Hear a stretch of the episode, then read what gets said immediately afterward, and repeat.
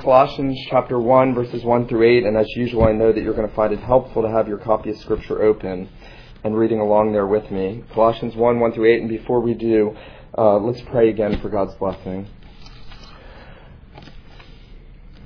Father, I am not sufficient as a minister of the new covenant to um, be the aroma of life to life to some and death to death to others.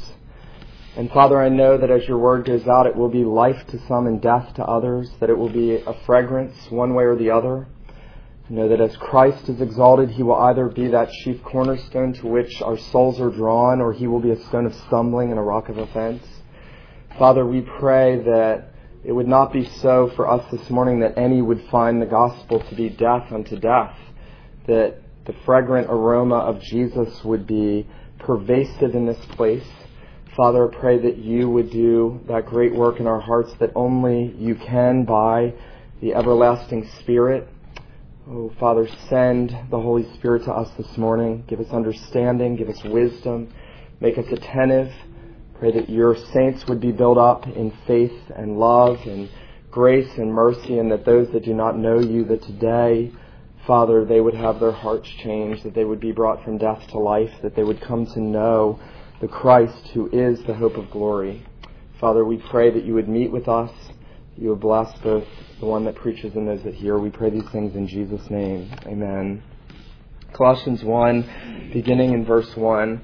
Paul, an apostle of Jesus Christ by the will of God, and Timothy, our brother, to the saints and faithful brothers in Christ at Colossae, grace to you and peace from God our Father we always thank God, the Father of our Lord Jesus Christ, when we pray for you, since we heard of your faith in Christ Jesus and of the love that you have for all the saints, because of the hope laid up for you in heaven.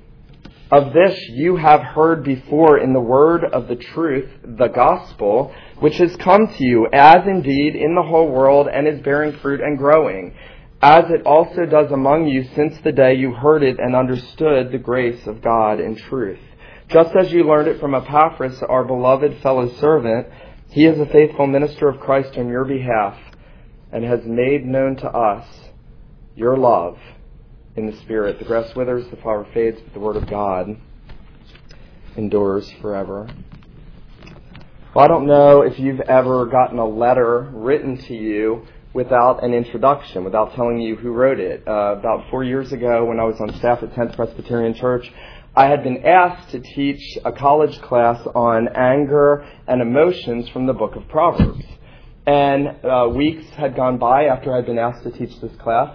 And one day I went down to my mailbox to get uh, any letters or important things that were in the mailbox there at 10th. And I went and I pulled out a sheet of paper and it had my name on it and it had probably 50 verses out of the Proverbs on anger and emotions. And I had forgotten that I was supposed to teach on anger and emotions from the Proverbs, and knowing my own heart, and knowing my own weaknesses, I thought, is somebody trying to tell me something subversively? They had just put this little letter into my mailbox. They had not put a name on it. I thought, well, is Phil Ryken trying to tell me I need to grow in the area of anger and emotions? And when I, when I found out that, oh, I'm teaching on anger and emotions, I was relieved. I was relieved that people didn't know me nearly as well as they thought they did. Well, the reason I tell you that story is because uh, the greeting to a letter, the introduction to a letter, who's writing to you and what they're saying and why they're saying it, is immensely important to understanding the content of a letter. And I think the book of Colossians, that's very important as we enter in on this study because Paul tells us a number of things in this letter that he doesn't tell us at the introduction of the other letters. We're going to see this morning just two things in these first eight verses. We're going to see first um, the apostles' introduction to the Colossians, and then we're going to see second the apostles' thanksgiving for the Colossians, the, the apostles' introduction to the Colossians, and his thanksgiving for the Colossians. Well, notice what Paul says there at the beginning. You may, you may be so familiar with reading your Bible, with reading the, the letters, the epistles that Paul wrote. You may be so familiar with it, you just read over verse 1 and 2 as if there's nothing in it to say to you. Notice, Paul says, Paul, an apostle of Christ Jesus by the will of God, and Timothy, our brother. Well, we know this is Paul the apostle who was Saul of Tarsus, who was the great persecutor of the church, who was himself the one trying to stop the advance of the gospel, who was converted on the Damascus Road, who was brought under the dominion of Jesus Christ by grace and mercy, who was then commissioned to be the great apostle to the Gentiles, who is now giving himself to bring that gospel to the Gentiles. And notice, notice that Paul says in that first verse that he is an apostle. Now, you all, most of you know what an apostle is. An apostle was one that was called by Christ, commissioned by Christ, given authority over all the churches, uh, was called, many of them, to write the scriptures, to finish the revelation of God about Jesus Christ. And they had a u- unique authority because what they said in these letters was binding on all churches for all time. Now you may say, wait a minute, why are we 21st century Americans who are smart, who have good jobs, most of whom are well educated, why are we studying a letter written so long ago to people that we would think were primitive? What difference would that make to me? Paul obviously knew these people. Actually, Paul didn't know these people. The apostle actually didn't know the people he was writing to. And the apostle was actually in jail when he was writing to them. And it's important that we understand that because Paul will tell them later that he has a burden for them and for everyone that he has not seen in every place. All of the churches around the world. He never met the Colossians, yet he is in prison. He is in prison writing to a people he's never met because of a burden laid on him by the commission and the, and the uh, emissary nature of his apostolic ministry that Jesus gave him. And it is attested to by the fact, notice, that he says he is Paul, an apostle of Christ Jesus, by the will of God. Paul is not taking something on himself saying, well, you need to listen to me because I'm Paul. Actually, I hear old friends all the time, many of whom go to Ivy League schools and become incredibly liberal and wicked, say to me, well, I don't like Paul. I like what James says. I like what Peter says, as if you get to choose who you like to listen to in the Bible. As if God gives you a choice. Paul says, no, I am an apostle of Jesus Christ by the will of God. It was God's will that set Paul apart. God planned that in eternity. Paul certainly didn't take that on himself. Paul was going to kill Christians when he was converted. Let me say that emphatically. That is a testimony to the truth of this. He was going to do the complete opposite thing I am doing right now. And God said, no, you will take the gospel to the Gentiles. And he converted Paul. And Paul said, Lord, what do you want me to do? I will go wherever you want me to go. I will do whatever you want me to do, even to the point of imprisonment, which is precisely where Paul is now. And you wouldn't know that until you turn to the end of the book. And there in that last verse, Colossians 4:18, Paul says, "I Paul write this greeting with my own hand. Remember my chains. Remember my chains." Grace be with you. And so it is Paul the Apostle. Interesting that he is writing with Timothy, but he doesn't say Timothy, another apostle. He says Timothy, our brother. And in that sense, Paul is actually gaining proof of that apostolic ministry. It is the apostle Paul and it is our brother Timothy. And Timothy is uh, coalescing, as it were, with Paul saying, yes, this is good. This letter is coming from God by the will of God. Now, Paul is not just an apostle of God, He's not just an apostle of God, he's an apostle of Jesus Christ. Now, why would that be important? Because I hear people constantly saying things like, I just knew I needed God in my life. And I just knew I needed more of God. And I knew I needed to get right with God. On one hand, there's nothing wrong with that. On one hand, there's nothing wrong with saying I need my life to be right with God. On another hand, when a man or a woman doesn't talk about Jesus Christ, they know nothing of being right with God. Because a man, a woman, a boy, or a girl can only be right with God through Jesus Christ. And Jesus is the center of God's revelation. He is the Son. He is the one that said, I am the way, the truth, and the life. No one comes to the Father except through me. Jesus said that. Paul didn't say that. I didn't say that. Jesus said that. He is the way, the truth, and the life through his atoning death. He gets the preeminence. He is the only way to God. And Paul can't even finish the first sentence without mentioning Jesus. Notice this. Paul can't even finish the first sentence of this book without mentioning Jesus. Paul, an apostle of Christ Jesus. And he will mention Jesus, I believe, six times in the first eight verses and 60 times in the 95 verses of the book. It's a good habit. Go through, take your pen, underline him, he, Christ Jesus, Jesus, you'll see how consumed Paul was with Jesus Christ. Paul was consumed with the Lord Jesus Christ. I, I often hear ministers say, well, I, I, don't think we need to preach Christ so much. Um, I think it's detrimental to preach Christ so much. And I was thinking on my way here, I, I do a podcast, some of you know, and I thought, well, what if we had Paul on the podcast? And I said, Paul, do we need to preach Jesus all the time and in every sermon? I mean, obviously, you, you tell us that. I think even if Paul said that today, if he were alive, there would still be people that argue with that. Paul can't go one sentence without mentioning Jesus.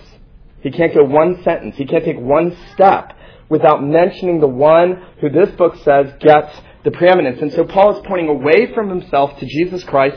He is pointing to the will of God. And secondly, he is writing to the saints and faithful brothers in Christ in Colossae. Now, Paul's never met these people. How does he know they're saints? That's an interesting concept.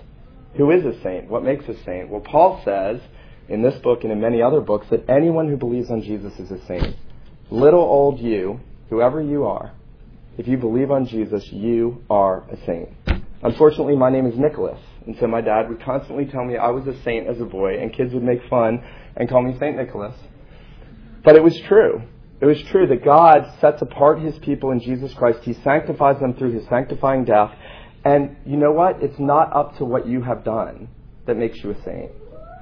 It's not what you do that makes you a saint. It's what Christ has done. Notice what Paul says to the saints and faithful brothers in Christ at Colossae. He is saying a world, he is saying a world of theological truth in this statement. He is writing to people he's never met, but he knows that they profess faith in Christ. He knows what Jesus has accomplished, and he says, I am writing to the saints. He is motivating them by telling them what they are, not telling them what they want to become. Too many people think, if I do this, if I do this, then maybe I'll become this. Paul says, no, in the gospel you are saints. And that has massive implications. Look, I say this to you a lot, and I think we need to be reminded almost on a daily basis. If I look at you as a saint, and you look at me as a saint, what mutual love and respect and honor and humility will we show to one another because we know it's in Christ that we are saints? It has massive implications. Massive implications for the Christian life. And what would Richmond Hill think if they saw us living out our Christian life, knowing what we are, living it out, and they would say, you know, there's something about those people. There's something about them. They're different than other people. Not because they make up rules and regulations and try to be weird and peculiar, but because they're, they're united to Jesus. There's something different about them. And so Paul says to the saints and faithful brothers in Christ at Colossae, he calls them faith, saints and faithful. He's heard, notice verse 8, he's heard all about them from this guy Epaphras. Verse 7, I'm sorry, just as we learned it from Epaphras, our beloved fellow servant. Epaphras will end up in prison with Paul. We know two things about Epaphras. He preached, he was the first one to preach the gospel to the Colossians, and he went to prison for it. That's all we know about Epaphras. What a marvelous way to be remembered, isn't it? He's the first guy to bring the gospel. He maybe learned from Paul when Paul was in Ephesus, and Paul had that seminary at the school of Tyrannus. Maybe he was one of his seminary students, and Epaphras had gone out to this little area now somewhere in Turkey, and he had preached the gospel. They had never heard that gospel. They had never heard the grace of God. They had never heard that they could be forgiven of sins. They had never heard that they could be accepted and that they could have the hope of heaven freely based on what Jesus did. And Epaphras had taken it there. And he was the first one, and he had brought back word to Paul about them, and he had said, These people are believing the gospel. They are resting in Jesus. They are saints. They are faithful brothers. Notice, notice what Paul says about them in verse 4. Since we heard of your faith in Christ Jesus. Paul had heard that all these people he didn't know were believing the gospel. In the midst of the Roman Empire and all of its rule and all of the paganism and all the persecution, people were believing the gospel. They were believing the good news. And Paul said, I've heard, I've heard. And you know what? I think if we're a healthy church, we should be hearing about people believing the gospel. I, I mourn that we don't see more conversions. I can't convert anybody. You can't convert anybody. We don't do an altar call. God has to convert, but it's through the preaching of the gospel. Epaphras had taken the gospel, and they had believed, and he brought back word, and Paul heard. He heard about them. And so he writes on the basis of that testimony to the saints and faithful brothers. He then tells them they have two identities in the address. He says they are saints and faithful in Christ, and they are in Colossae. Now, this is the glorious mystery. This is a glorious mystery of the New Testament. That if you are a believer, you are in Christ. You are a citizen of heaven. Heaven is your home. The new heavens and the new earth will be your dwelling place. You are in Jesus. That's your identity. What people think about you, whoever you are sitting there, ought to be number one, that you are in Christ. And then secondly, that God has left us in the world to be a witness to Christ in the world. They are in Colossae. You see, God doesn't save people to put them in a monastery somewhere so that they don't minister the gospel to people. God saves people and puts them in Jesus so that in whatever town, and you, beloved, are saints in Christ in Richmond Hill and Hinesville and Savannah. We are saints in Christ in this town where God has left us to be a witness for Jesus. And that's marvelous. And that ought to change our mindset about what we're here for and where we live and why we view the way we, we view the things that we view and the places that we live the way we do because we forget our identity in Jesus and that He sovereignly had these people in that town as saints in Him.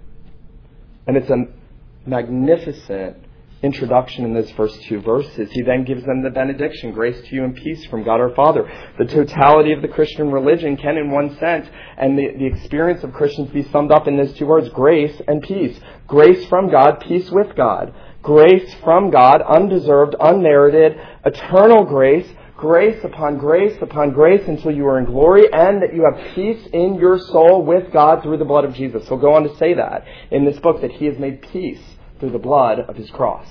That holy God and sinful man are now reconciled through the blood of Jesus. And we have peace. And so he wants them to know grace and peace from God the Father. Well, I want to point out I want to point out secondly, moving from the introduction to the thanksgiving, Notice what Paul says in verse 3. He says, We always thank God, the Father of our Lord Jesus Christ, when we pray for you, since we heard of your faith in Christ Jesus and the love that you have for all the saints. Now, Paul is praying for people he doesn't know. Paul is praying for other believers he's heard about, never met them, never seen them face to face. The only thing he's gotten is a, a, a uh, testimony from Epaphras.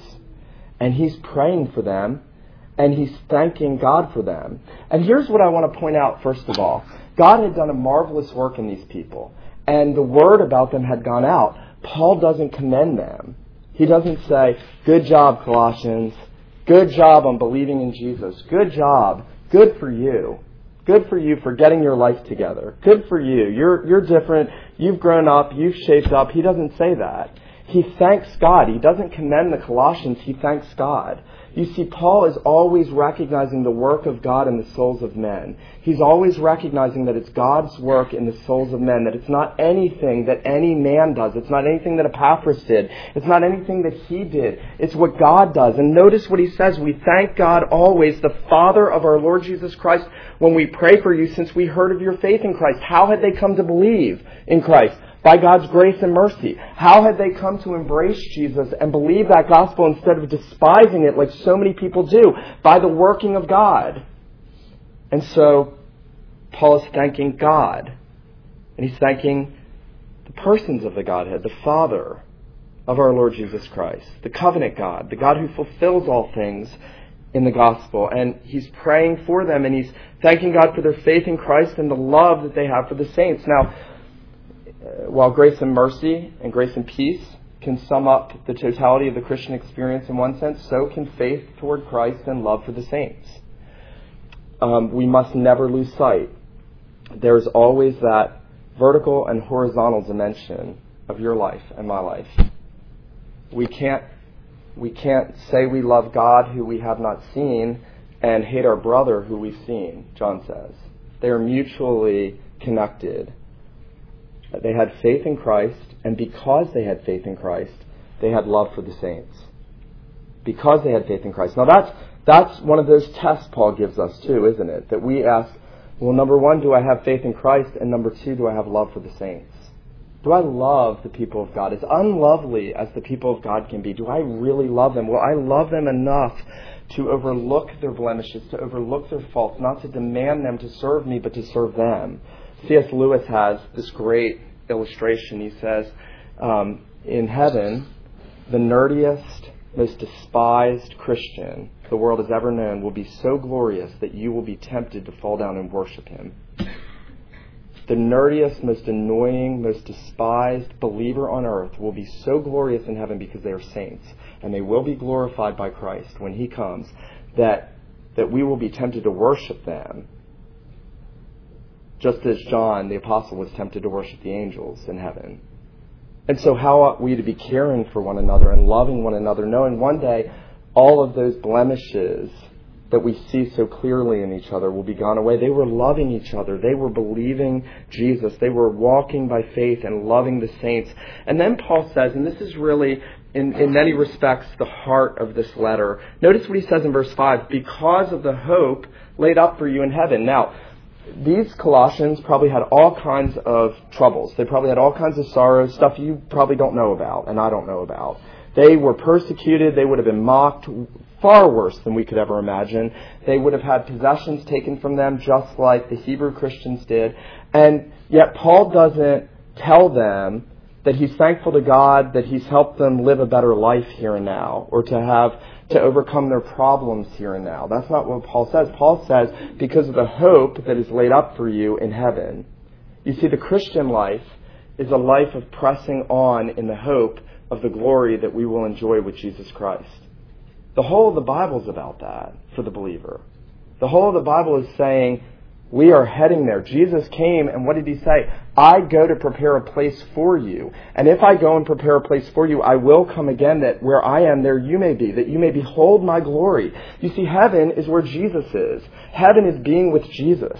I, have said this before to you. I, I don't really think about what heaven's going to be like anymore except knowing it's going to be with Jesus. And so if we love Jesus and see how infinitely glorious he is, then that, that is going to be the most soul rewarding, soul satisfying thing for all of eternity, and we won't care if there's golf courses in heaven. We won't care.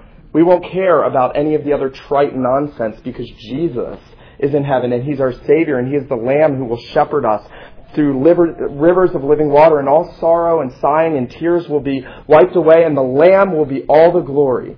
And Paul says that is sure and certain to you to you. Let me ask you do you struggle with assurance? Do you struggle with doubts? Do you struggle with fears? Do you not think about eternity? Paul is lifting our minds up and he's saying, listen, if you're a believer, if you're a Christian, our hope is the hope of heaven, the hope laid up in heaven where Christ is. He'll say that later in chapter 3. He'll say, he'll say, if you've been raised with Christ, seek the things that are above where Christ is. Christ is somewhere right now. As Derek Thomas says, Jesus has a zip code. He has a zip code. He is somewhere. He is not in the grave. He is in heaven. He is there. I know the world won't tell you that. He is somewhere in spatial, heavenly places, seated on the throne of God. His body is there. His humanity is there. His deity is there. His deity is here. Jesus is in heaven the hope of heaven. He is the hope of heaven for us if we have believed on him. Uh, one old Puritan used to say, if Jesus was in hell, then hell would be a heaven for me. Don't try to logically figure that one out, but if Jesus was in hell, hell would be a heaven for me. His point is that where Christ is, is the hope of the believer. Now I know we, our hearts grow dull. I know we get sidetracked with the world and everything going on and, and what God wants us to lift us above. The believer, as it were, soars high above the world because he is hoping in heaven. He soars over worldly things that distract. Um, the believer is going somewhere. His citizenship is in heaven. And so Paul says, I thank God because of the hope laid up for you in heaven. And then he says, of this you have heard before in the word of the truth, the gospel, which has come to you. So Epaphras had preached the gospel to them. These people that didn't know anything about any truth and religion heard the truth. They heard the gospel. They heard the good news. They heard that if they would repent of their sins and trust in Jesus, they would have heaven because of what he did. And, and Paul says, notice what he says, that they believed, and he says that that gospel came to them as it went to the whole world. And was bearing fruit and growing as it did since the day you heard it and understood the grace of God in truth. There are sadly many Christians who think you don't need to hear the gospel over and over and over and over again.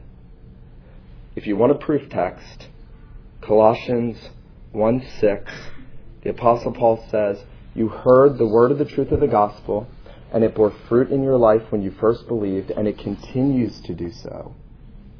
It continues to do so. When you hear about Christ crucified and risen, that continues to bear fruit as you believe and that word is made effectual. Listen, we cannot grow tired of Jesus. We cannot grow tired of Jesus. We cannot grow tired of hearing about his atoning death. That is not entry point salvation. It's not. It is not just at the beginning of your Christian life. We need Christ every day. We need the gospel every day. When we forget the gospel, fruit is not born in our life.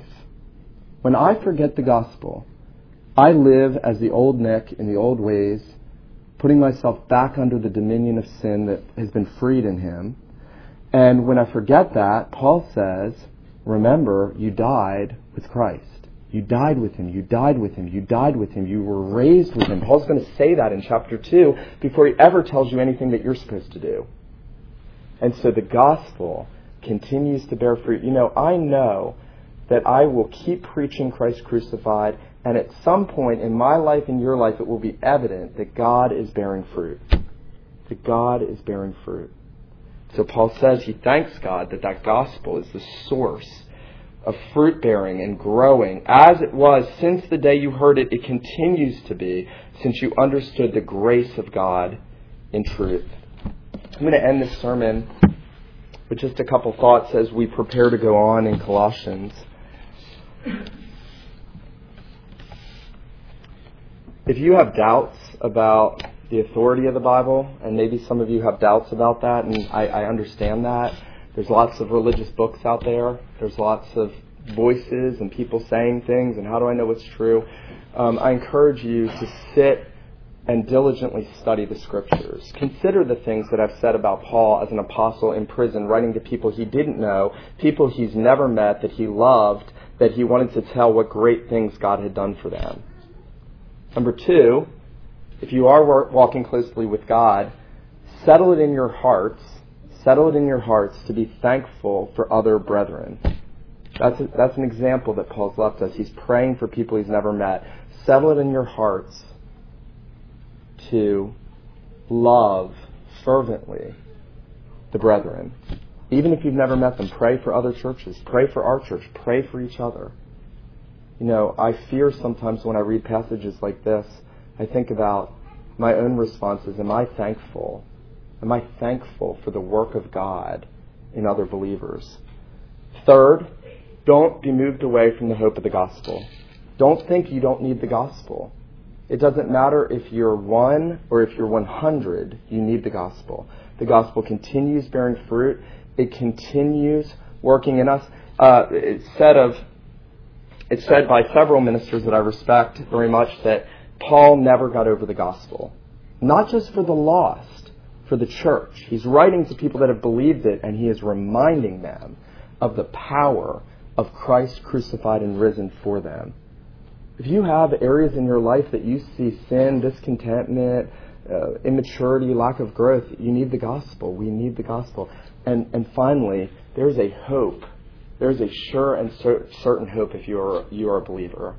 And that is that you will be with Jesus in glory. If you are a believer, you will be with Jesus. It's not what you do, it's what he has done for you. Let him who has ears to hear, let him hear this morning what the Spirit says to the church.